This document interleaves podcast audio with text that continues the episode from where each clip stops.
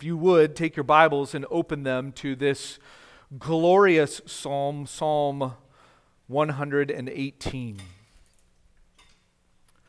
I'm sure that all of us have a favorite song. Maybe your favorite song has special meaning to you because you relate it to some special occasion in your life.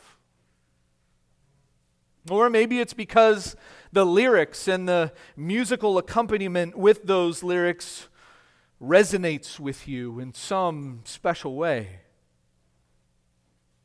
Whatever it is, there's most likely something special attached to that song in which it makes it near and dear to you. This morning, we're going to look at a psalm that was very near to a man who went through a lot of trouble in his life. A man who really changed the history of the church. A man who had many enemies. A man who was even excommunicated from the Roman Catholic Church. This man was Martin Luther. For Luther, Psalm 118 was his favorite. In fact, listen to what he says about Psalm 118. He says this, quote, "This is my own beloved psalm. Although the entire Psalter and all of Holy Scripture are dear to me as my only comfort and source of life, I fell in love with this psalm especially. Therefore, I call it my own. When emperors and kings, the wise and the learned, and even saints could not aid me, this psalm proved a friend and helped me out of many great troubles. As a result, it is dearer to me than all the wealth, honor, and power of the Pope, the Turk, and the Emperor. I would be most willing to trade this psalm for all of it. End quote. Why was this psalm Luther's own beloved psalm? Well, as we're going to see, this is a psalm of thanksgiving for God's goodness in delivering his people from their enemies. This is amazing that Martin Luther would turn to a psalm of thanksgiving as his favorite psalm during times of trouble when his enemies were attacking. But that's what this psalm is all about. In fact, one commentator says this psalm may be classified as a communal thanksgiving for a great deliverance from the oppressing enemies that surrounded and almost destroyed the people of Israel. It's a psalm to thank God for his goodness in delivering his people. And one of the amazing things about Psalm 118 is that it is the single most referenced psalm in all of the pages of the New Testament. There is no other psalm that is more referenced than Psalm 118. In fact, it is the, the only psalm that is quoted by all four gospel writers. Three times by Matthew, three times by Mark, three times by Luke, and one time by John. This psalm was quoted or referred to by Jesus, by Paul, and by Peter. Clearly, Psalm 118 is a very significant psalm. Now, before we get into the text of this psalm, let me just give you a little bit of background to help you understand it. Who wrote this psalm? Who wrote this psalm? If you notice at the beginning of this hymn, of this psalm, right before verse 1, you have in your Bible just a bold title, most likely But we don't have any information about who wrote this psalm. Like we read earlier in Psalm 138, at the beginning of verse 1, it said a psalm of David, which means it tells us there that David is the one who is writing that psalm. But here in Psalm 118, we don't see that there.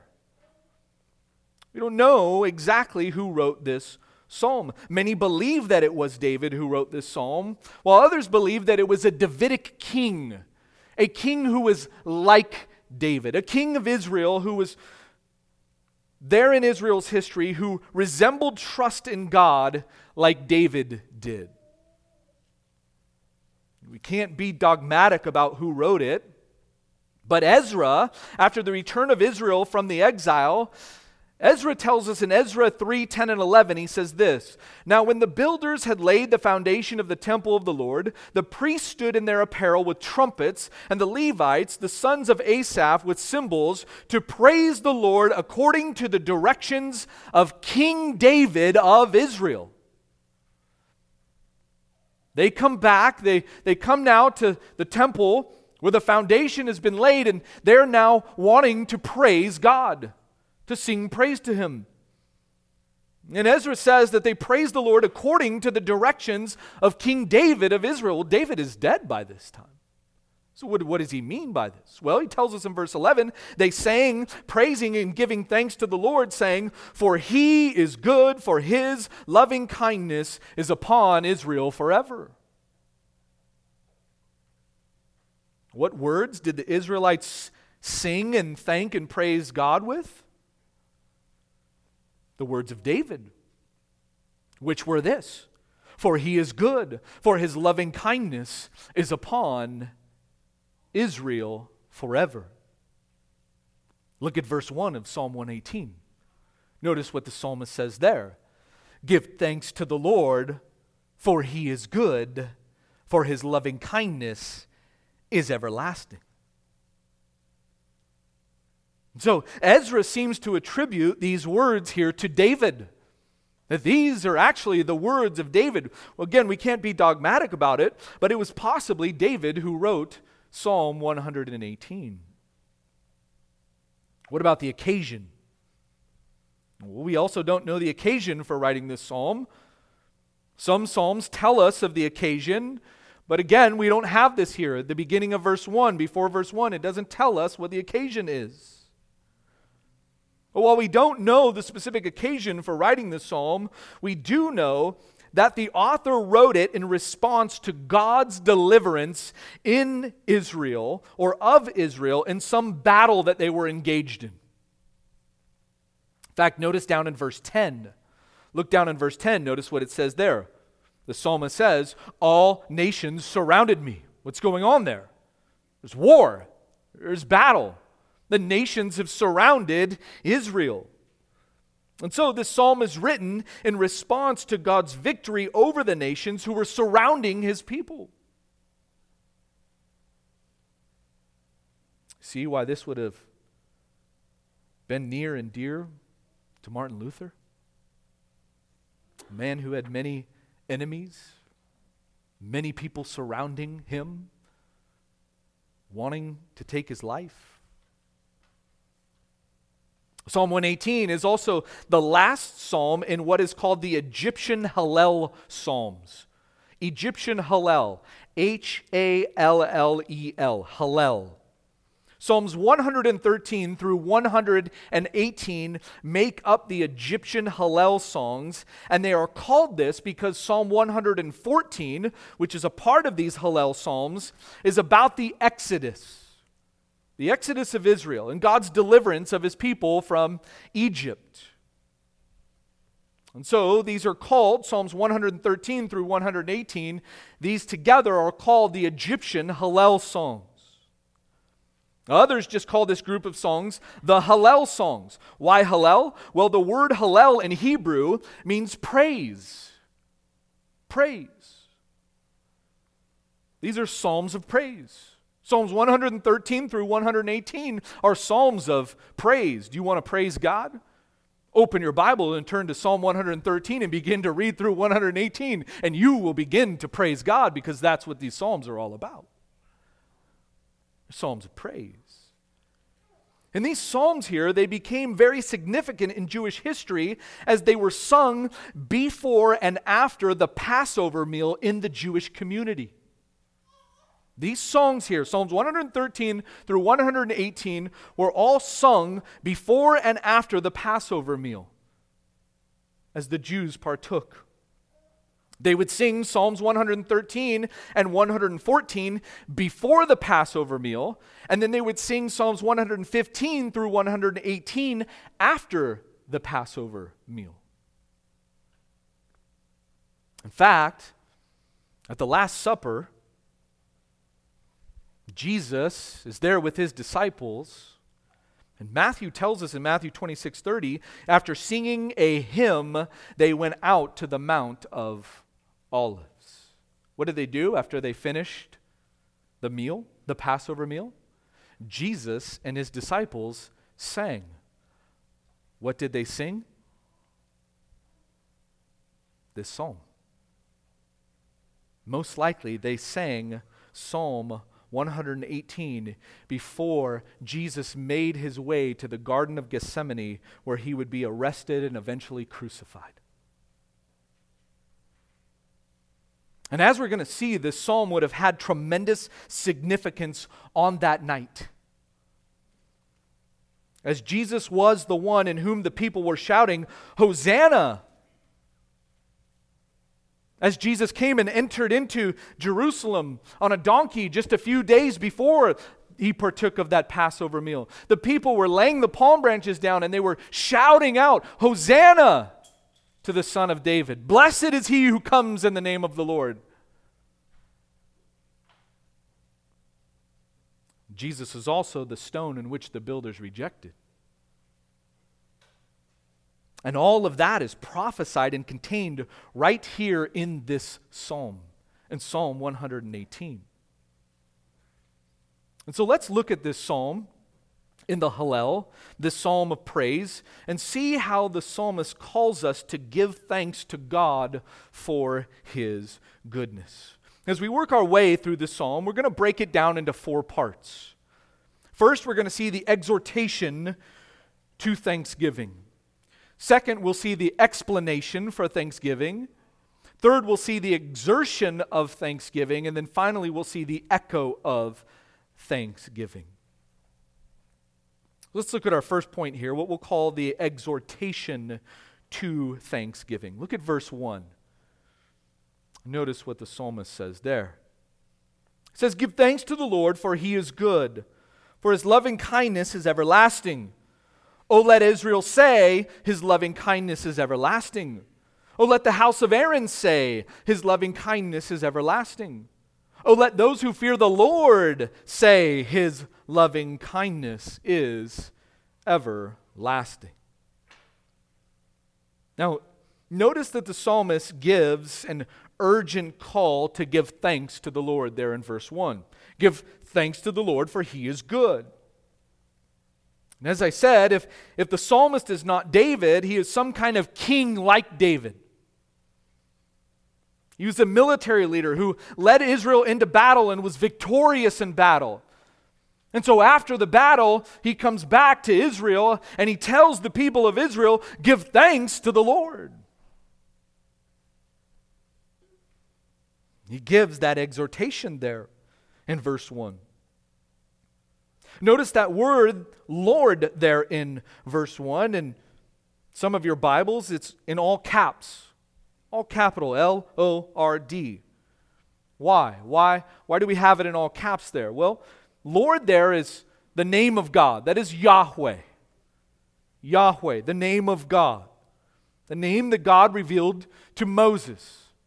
He said, I am who I am. He is Yahweh. And the psalmist mentions Yahweh 28 times in this psalm. 28, time, 28 times the name Yahweh is mentioned in this psalm. You see, this, this psalm here is not about the psalmist. The psalm is about who? It's about Yahweh. It's about God. And what does he tell us? Give thanks to him. Give thanks to the Lord. Why? Why should we give thanks to the Lord? Well, he gives us two reasons here in verse 1. Reason number one, for he is good. We're commanded to give thanks to God because our God is good. I remember after I was first saved in the church that Sarah and I were uh, attending at that time, there was a, a saying that, that would go like this Someone would say, God is good, and somebody else would respond with, all the time. All the time. God is good all the time. And that's what the psalmist is telling us here. We should praise God and give him thanks because he is good. That's who he is. He is a good God, and he's good all the time. You see, some people will only thank God when they perceive God to be good. Only when something good happens to them in their life because they perceive it to be something good that God has done. But outside of that thing that God has done, well, I don't know if He's so good. But what is the psalmist telling us here?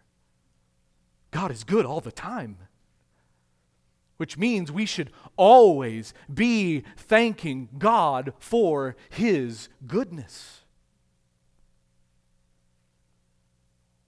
Then he gives a second reason. Reason number two to give thanks to God. He says, For his loving kindness is everlasting. You should give thanks because his loving kindness is everlasting. That word loving kindness is the Hebrew word hesed. Hesed. And this refers to God's loyal love or his covenant love. Another way that we could say this is that this is God's merciful love. It's a special love that God has for his people, a covenant love that God has for his people that he is covenanted with. It's his loving kindness. And this love that God has, this Hesed love, involves action on behalf of the one who is being loved. That is, God acts on behalf of his people because he has a loyal, covenant, merciful love for them. For us.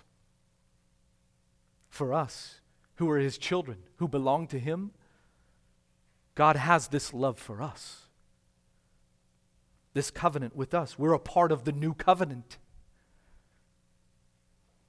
We belong to Him, and therefore He has this covenant love for us, and God acts on our behalf because He acts for His people.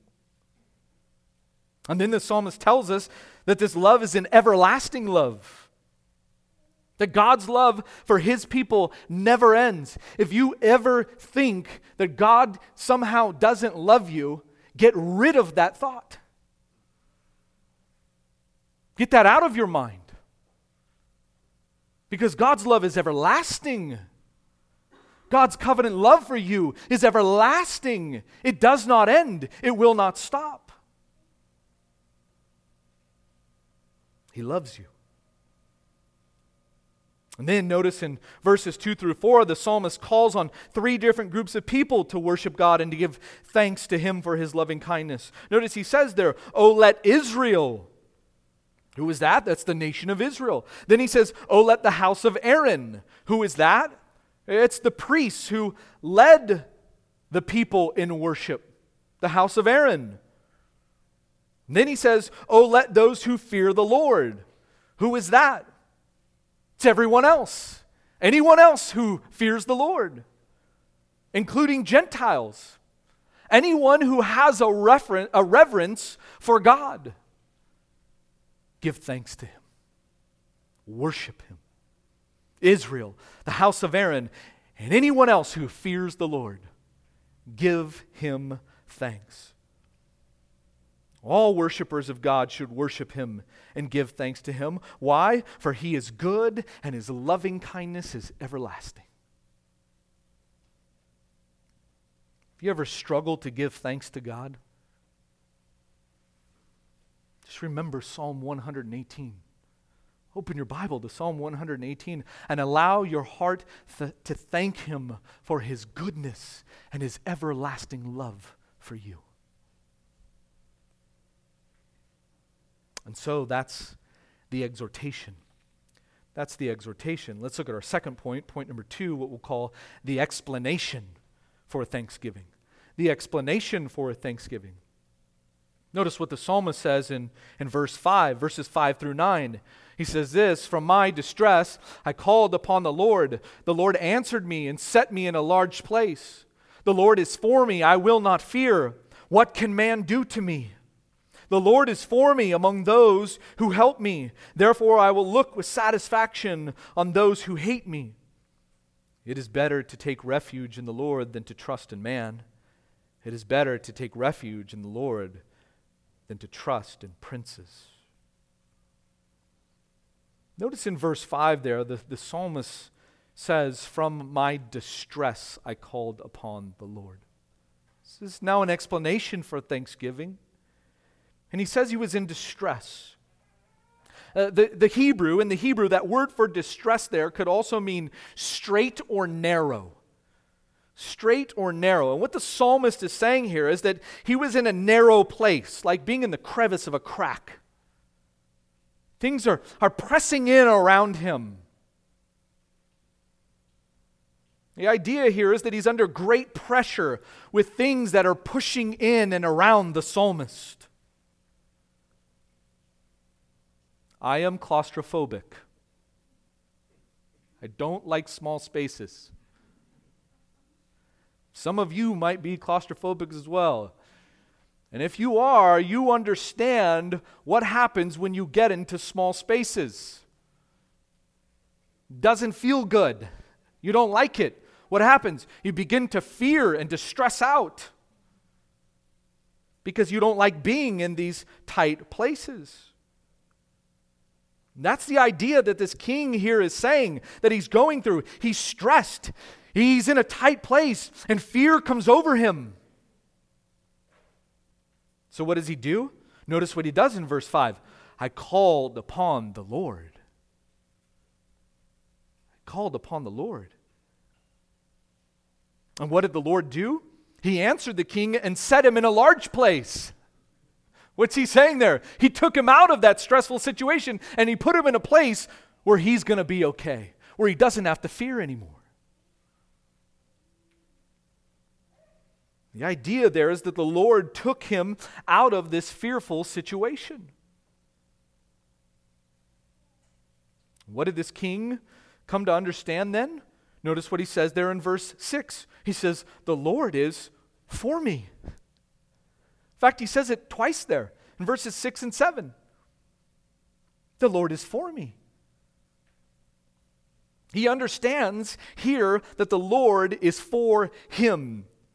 Hebrews 13, 6 quotes verse 6 here and says this so that we confidently say, The Lord is my helper. I will not be afraid. What will man do to me?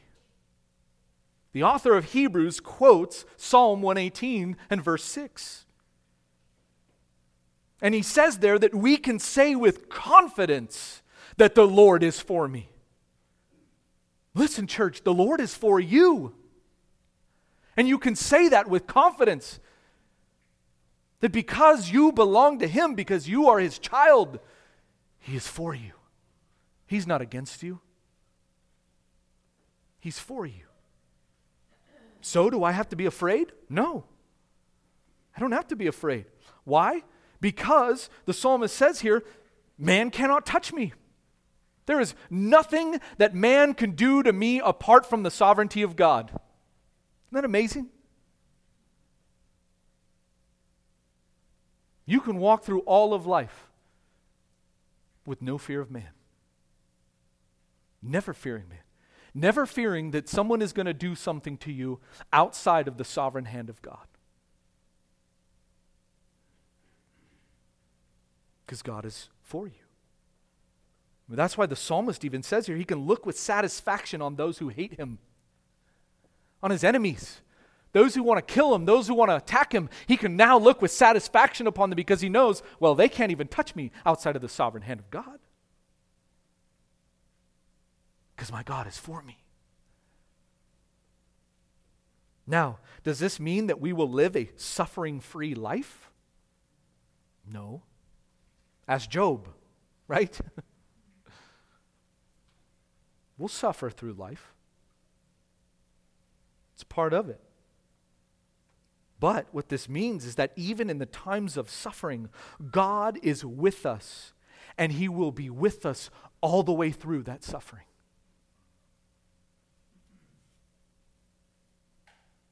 The psalmist knew this. Jesus knew this. And we can know this in our lives as well. We don't have to fear man. In fact, who should we fear? We should fear God. We should fear Him, knowing that He is always with us. Now, look at verses 8 and 9. Notice what the psalmist says there. The psalmist says, It is better to take refuge in the Lord. And then he gives this double comparison here. It's better to take refuge in the Lord than to trust in man and then to trust in princes. No man, no prince, which even means the government here, is any place to run to in times of need. Don't run to any man, and don't run to anybody in authority over you in, in the government to save you in your time of need. Who do we run to? We run to God. We run to Him. Because no man and no prince can save us. Why? Why can they not save us? Because they are unreliable and they're limited in their resources. They can only offer us so much. But God is unlimited in his resources. there is no limit to God's provision and care for us. Man and, and princes, they are they're not trustworthy. Can't trust in them. But God is. God is trustworthy. And so he is the one that we are to run to. He is the one that we are to trust in always. Now, interesting fact. Let me just give you a quick interesting fact here. Verses 8 and 9 are the two central verses in the entire English Bible. In our English translations, there are 5,586 verses before verse 8, uh, 15,586 verses before verse 8, and there are 15,586 verses after verse 9. I didn't count them all, someone else did. And so, if we were to go right to the middle of our Bibles and hang our lives on the two verses that are right in the middle of our Bibles, it would be these two verses right here, verses 8 and 9. Don't trust in man or princes but trust in God alone. Trust in Him alone. Now, we said that in verse 5, this king is in distress. Why was he in distress? Well, verses 10 through 14 help us to understand why. Notice what the psalmist says there, and beginning in verse 10, he says, All nations surrounded me. In the name of the Lord, I will surely cut them off. They surrounded me. Yes, they surrounded me. In the name of the Lord, I will surely cut them off. They surrounded me like bees. They were extinguished as a fire of thorns. In the name of the Lord, I will surely cut them off. You pushed me violently so that I was falling, but the Lord helped me. The Lord is my strength and song, and he has become my salvation. We see four times here that the psalmist speaks of the nations surrounding him, even surrounding him like bees. This past summer, we had a wasp nest in the tree outside of our house, and we were outside playing football, and I threw the ball and it hit the wasp nest. And they came out swarming. Poor Weston Yeah, he got it. But they came out ready to attack. They were ready to attack. And that's what the king is saying here with these nations. They've swarmed them, ready to attack, ready to get them. They were swarming Israel. And at this point, someone might think, well, it's all over for Israel. They're surrounded. They're being swarmed upon like bees. But the psalmist then says here three times, I love this, in the name of the Lord, I will surely cut them off. Now, this is not him boasting in himself and what he did. Because notice that he cut them off only how? In the name of the Lord, in the name of Yahweh. What he's saying here is God acted. The power was in him, the power was in his name, not in the name of the king. There was no power in him apart from God. The king had to trust in the sovereign, supernatural power of God. And when he did that, the nations were cut off.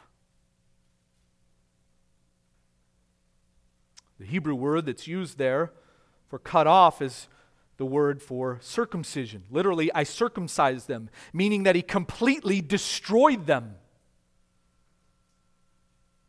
That's the idea there. You see, this king had to act. He had to act. But it was God who enabled him to get the victory. And therefore, it was ultimately God who received the victory. And then what does this king do? He boasts in God.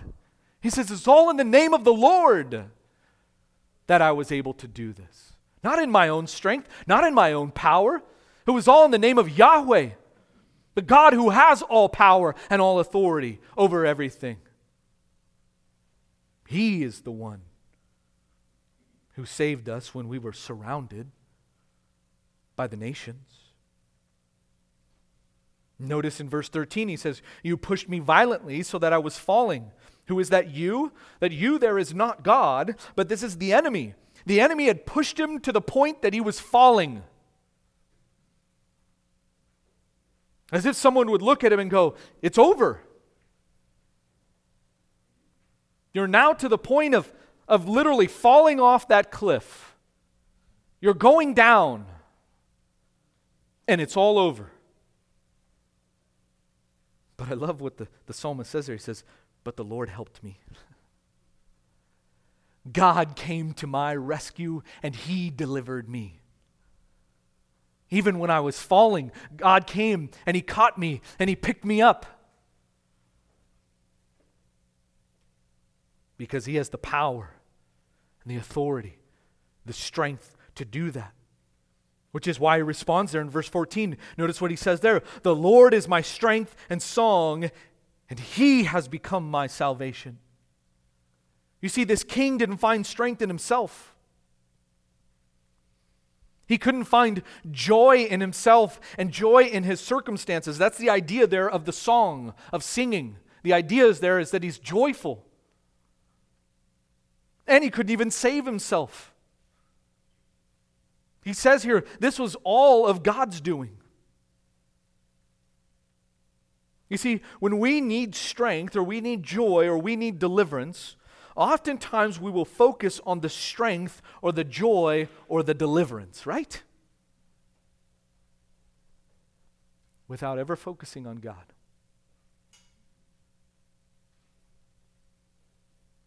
But what does the psalmist do?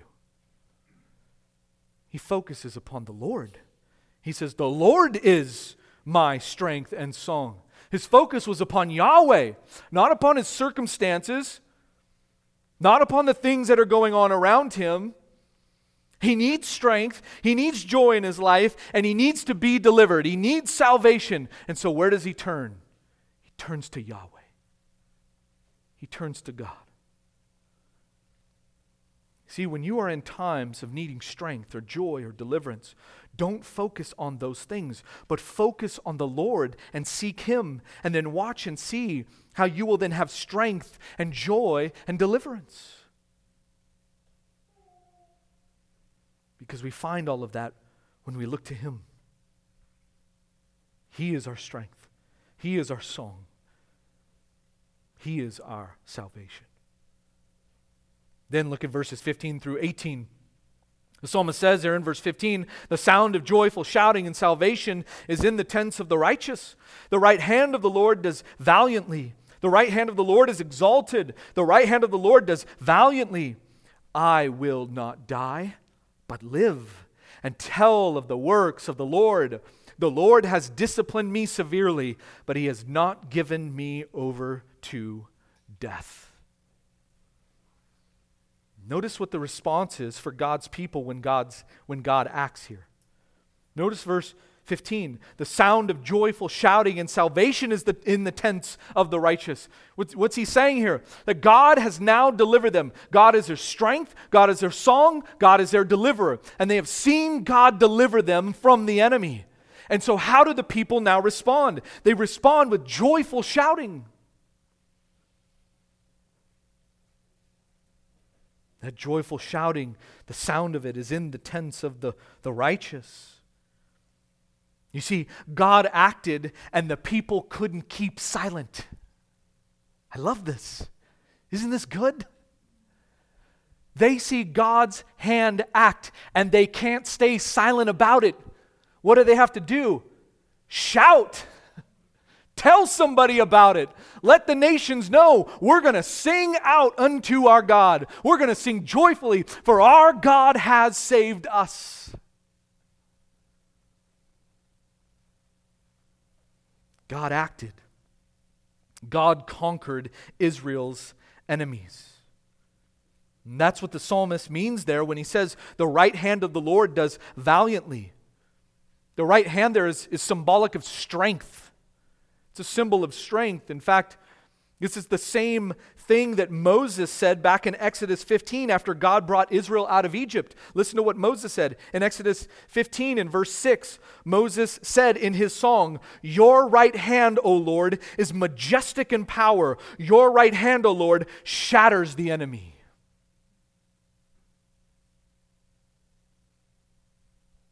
God, it's your strength. God, you are the sovereign one. You are the supreme one. You have all power over my enemies. And just as Moses and the Israelites who were with Moses saw God's strong hand act, this king and these people saw the Lord act. They saw the Lord save them. And so they give a shout of joy to God for saving them. And then I love the confidence of the king and the total trust in the Lord in verse 17. Notice what he says there. He says, I will not die, but live and tell of the works of the Lord. Martin Luther loved this verse. I will not die, but live and tell of the works of the Lord. You see, this king here recognizes that he and the nation of Israel were on the brink of death. But God saved them, God allowed them to live. What was the purpose of that? What was the purpose in God allowing them to live? Notice what he says, the second half of verse 17 and tell of the works of the Lord. God saved these people. His purpose in saving them was so that they could tell of the works of the Lord. God didn't save this king and his people so that they could stay silent, but so that they could tell others about God's saving work in their lives. Church, isn't that us? Isn't that the purpose for which God saved us? Not just to save us from an eternity in hell, although it's true, but so that we could go and tell the world the wonders of God, the works of God, what God has done in taking a wretched sinner like me and saving me. God did that. You realize how amazing that is, church? That God would take a wretched soul like mine and save me? For what purpose? So that we can go and tell others, so we can go live as a witness of what God does for wretched sinners who come to Him.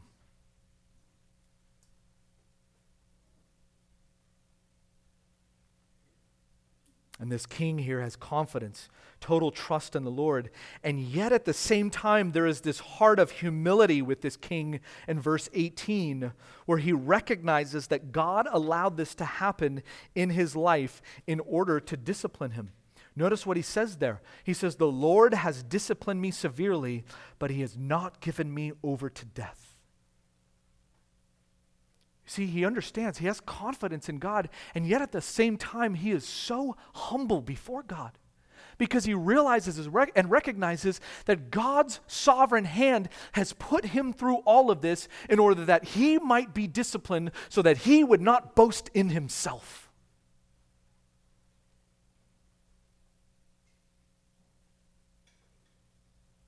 God wanted to grow this king. God wanted to grow this king's trust in him.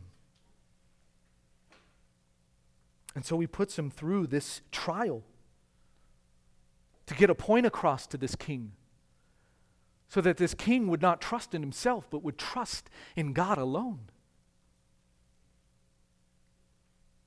And for that, he and this whole nation should be thankful. Church, do you ever thank God for the trials? For the trials and the tribulation that God sovereignly puts you through in order to grow your trust in Him? Do you thank Him for that? We should. It was the heart of this king, humbled himself before God, and he was thankful for the discipline that God had in his life. And he responds with a heart of thanksgiving.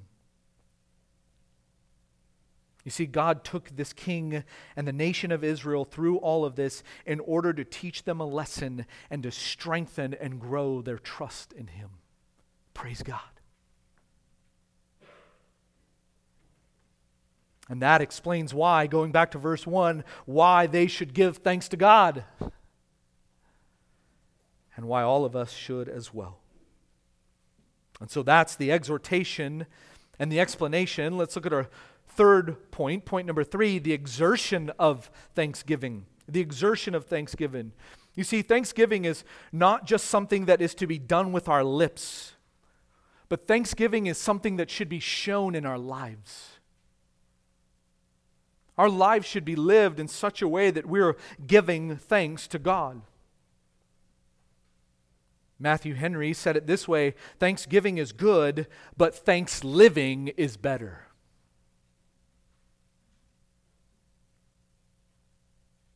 And that was this king. He didn't just say thank you, he showed it by his actions. Notice verse 19. Notice what he says there, 19 through 21. He says, Open to me the gates of righteousness. I shall enter through them. I shall give thanks to the Lord. This is the gate of the Lord. The righteous will enter through it. I shall give thanks to you, for you have answered me, and you have become my salvation. Notice there that the king calls for the gates to be open. We're not sure what these gates are, whether this was the gates of the city or whether this was the gates of the temple. I believe that this is the gates of the temple. Why? Because down in verse 27, we see a sacrifice that's being given. So I believe he's talking about the gates of the temple. But notice, notice the king returns from battle, and what does he do? He worships. He worships. And he led all of God's people to worship. What do they do? In giving worship to God? Notice in verse 19 and verse 21, they give thanks to the Lord. They enter through the gates to worship the Lord and give thanks to Him. This king and the people give thanks to God because God answered their prayer, the prayer of the king, and He saved them from their enemies. And then notice what was the, the, the shout of praise that all, all the people were giving in the temple? Notice verse 22, verses 22 through 27. It says this The stone which the builders rejected has become the chief cornerstone.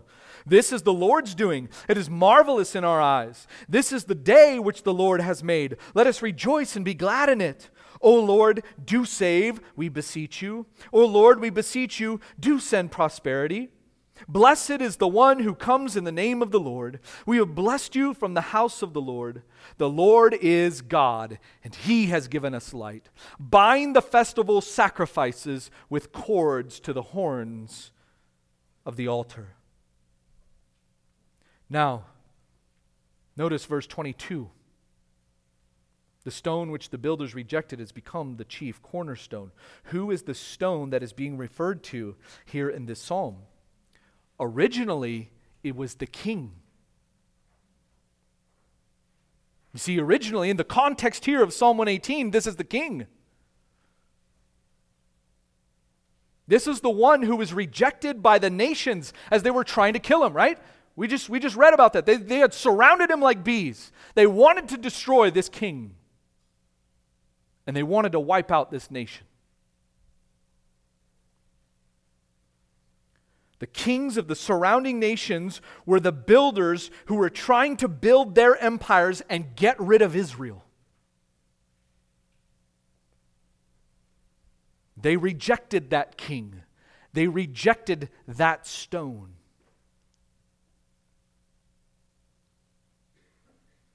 And this stone here, this king, was the one whom God had chosen to save Israel. It was this king. It was him. At this point in time, in God's sovereign plan, God had this king, this man, whether it was David or another king like David, on the throne at that time to save the nation of Israel as this king trusted in God. That was God's sovereign plan. And so he became the chief cornerstone, and Israel became the central place in God's salvific plan. But now, as we've been studying in 1 Peter, who ultimately is the stone in whom this is referring to? This is Christ. This is Christ. He is the chief cornerstone. He is the one in whom God's entire plan of salvation centers on. He is the stone that the builders rejected, the spiritual leaders of Israel. They rejected him. And it was all prophesied right here in Psalm 118. Jesus and Paul and Peter all understood that this stone was ultimately referring to Christ. And this was God's doing. It was God's perfect plan, as verse 23 tells us. This is the Lord's doing. It's marvelous in our eyes. God acted, God did this. God is the one who sent the stone, right? God is the one who sent his son to come to this world, to live a perfect life, and die on a cross and be raised again on the third day. God is the one who acted. God is the one who did all of it to save us. And what should we say? We should say with the people of Israel, verse 23, it is marvelous in our eyes. This is amazing. This is marvelous. This gospel is magnificent. God's plan, God's doing. This is amazing. Now, Look at verse 24. 24. Verse 24 is often quoted at the beginning of a worship service to rejoice in this day know, we're gathered together. And we can rightfully say that this is the day that the Lord has made because every day is the day that the Lord has made, right? And so we can rejoice and be glad in it. But this context here in verse 24 is the day when Israel and their king were saved. That's specifically the day. That's the day to rejoice and be glad. That was the day in which Israel and their king could rejoice and be glad because God acted and God saved us from our enemies.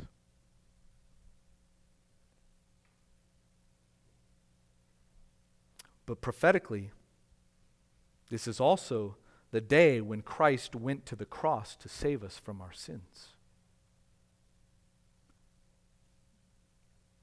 That is the day that the Lord made. And we should rejoice and be glad in that day. Because that was the day that our sins were paid for, every one of them, at the cross.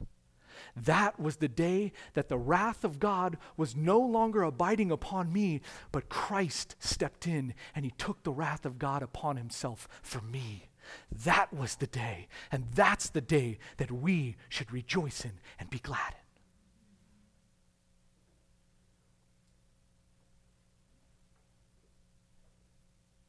It was that day that our sins were paid for.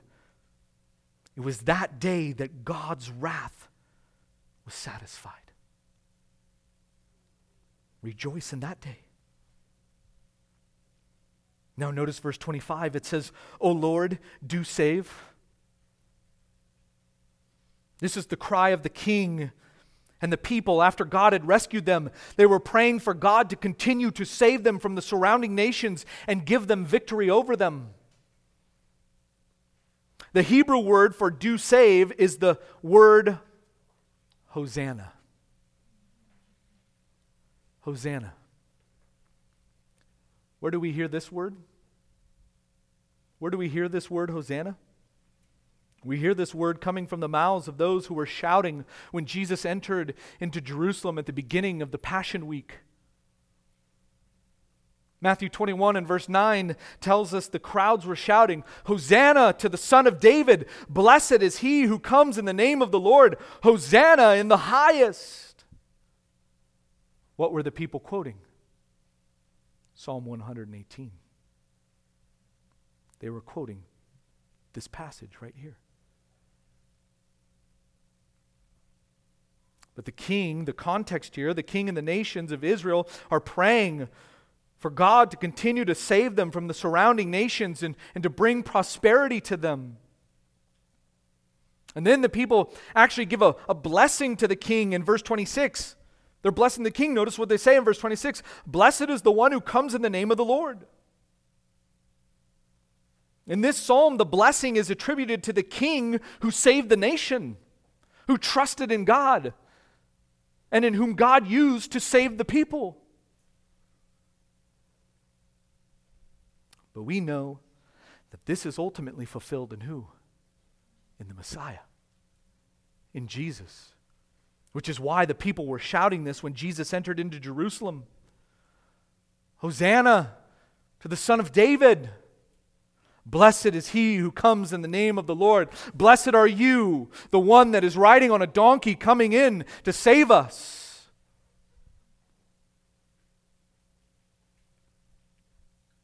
And then, then the nation of Israel declares in, in verse 27, notice what they say there the Lord is God.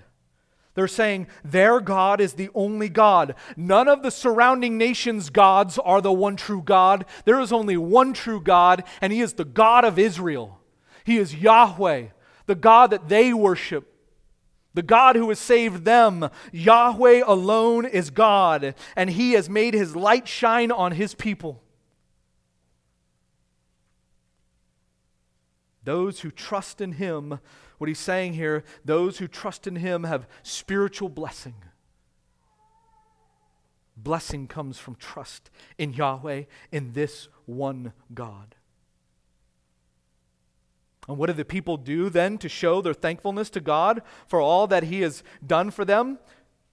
Second part of verse 27, notice they bring a sacrifice to the altar. What do they do? They worship Him. They act. They do something to show their worship and thanksgiving to God. And they come and bring a sacrifice. Now, listen, church, we've been, we've been studying 1 Peter. Does this sound familiar here? Does this sound familiar? Remember what Peter said we are to do as those who are part of the holy priesthood in 1 Peter 2 5? We offer up what? Spiritual sacrifices acceptable to God through Jesus Christ.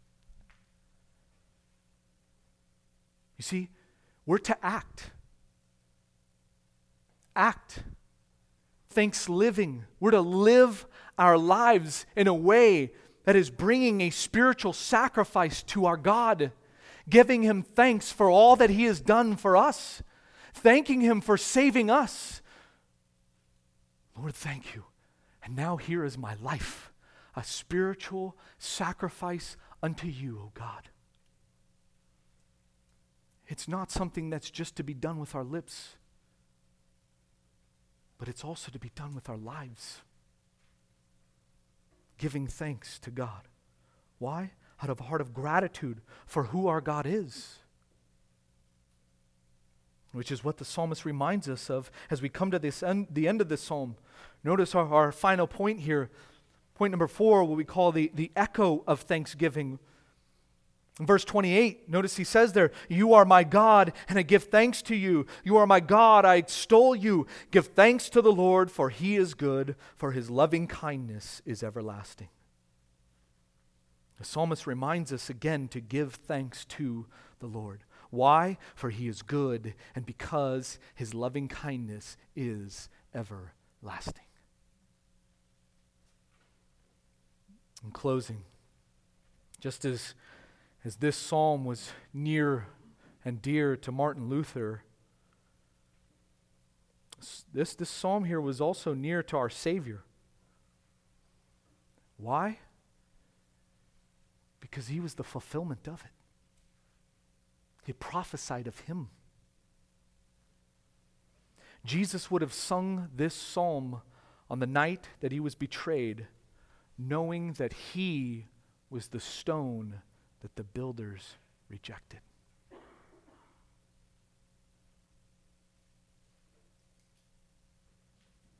And the people had cried out, Hosanna! Just days before, hailing him as the Savior. Save us. And then a few days later, they would cry out, What? Crucify him. Crucify him. Crucify him. And the amazing thing is, our Lord knew this was coming. Our Lord knew. He sang this psalm with his disciples, and he knew this is speaking of me. I am the stone that they have rejected.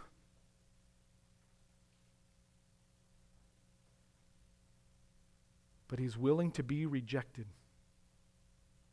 so that we could receive salvation.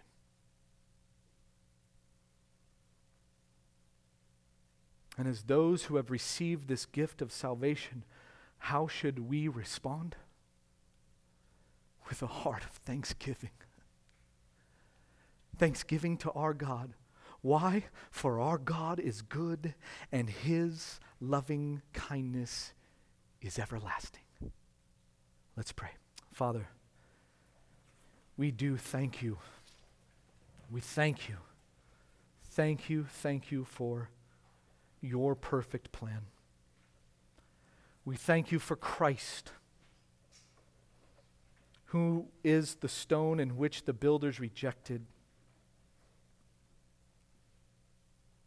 but who came willingly to offer his life as a sacrifice for our sins. Father, we thank you for our living stone, because we know the stone was rejected, but he did not stay dead.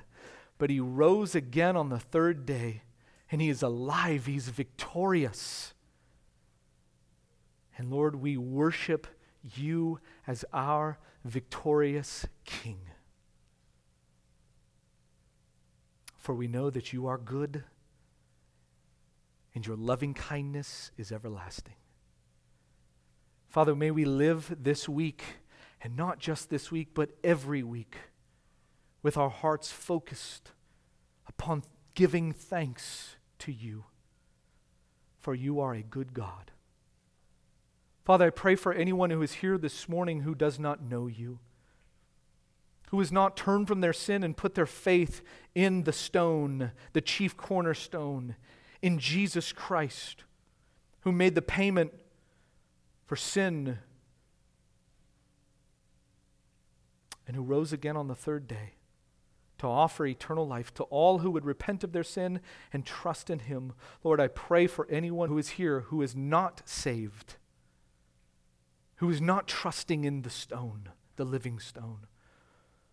Father, open their heart. Father, save them. And may this day be a day of thanksgiving for them, where they will shout out with joyful shouting, Our God is good and his loving kindness is everlasting. Father, may you do it all for your glory and for your glory alone. We thank you and we praise you in Christ's name. Amen.